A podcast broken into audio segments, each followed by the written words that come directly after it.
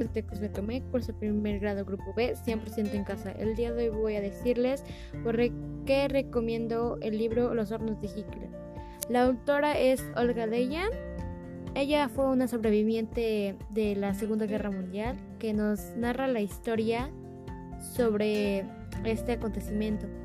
Yo lo recomiendo mucho ya que como es basado en hechos reales, vemos el lado de la historia que nunca nos han contado o que, que nosotros sabemos. En lo personal me gusta mucho este libro porque aprendo sobre este acontecimiento de, sobre, de historia y me gusta mucho este tipo de libros, así que los recomiendo muchísimo. Muchas gracias.